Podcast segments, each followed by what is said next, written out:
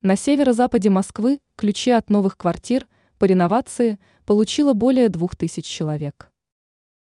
В столице продолжается реализация городской программы по расселению ветхого и старого жилья.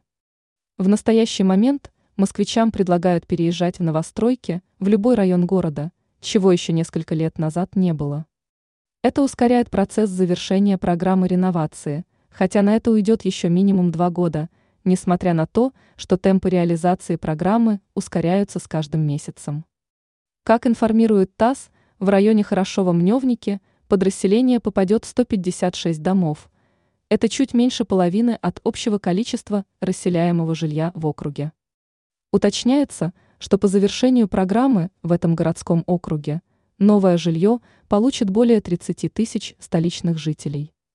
Уточняется, что расселенные дома тут же идут под снос, и на их месте тут же начинается строительство новостроек.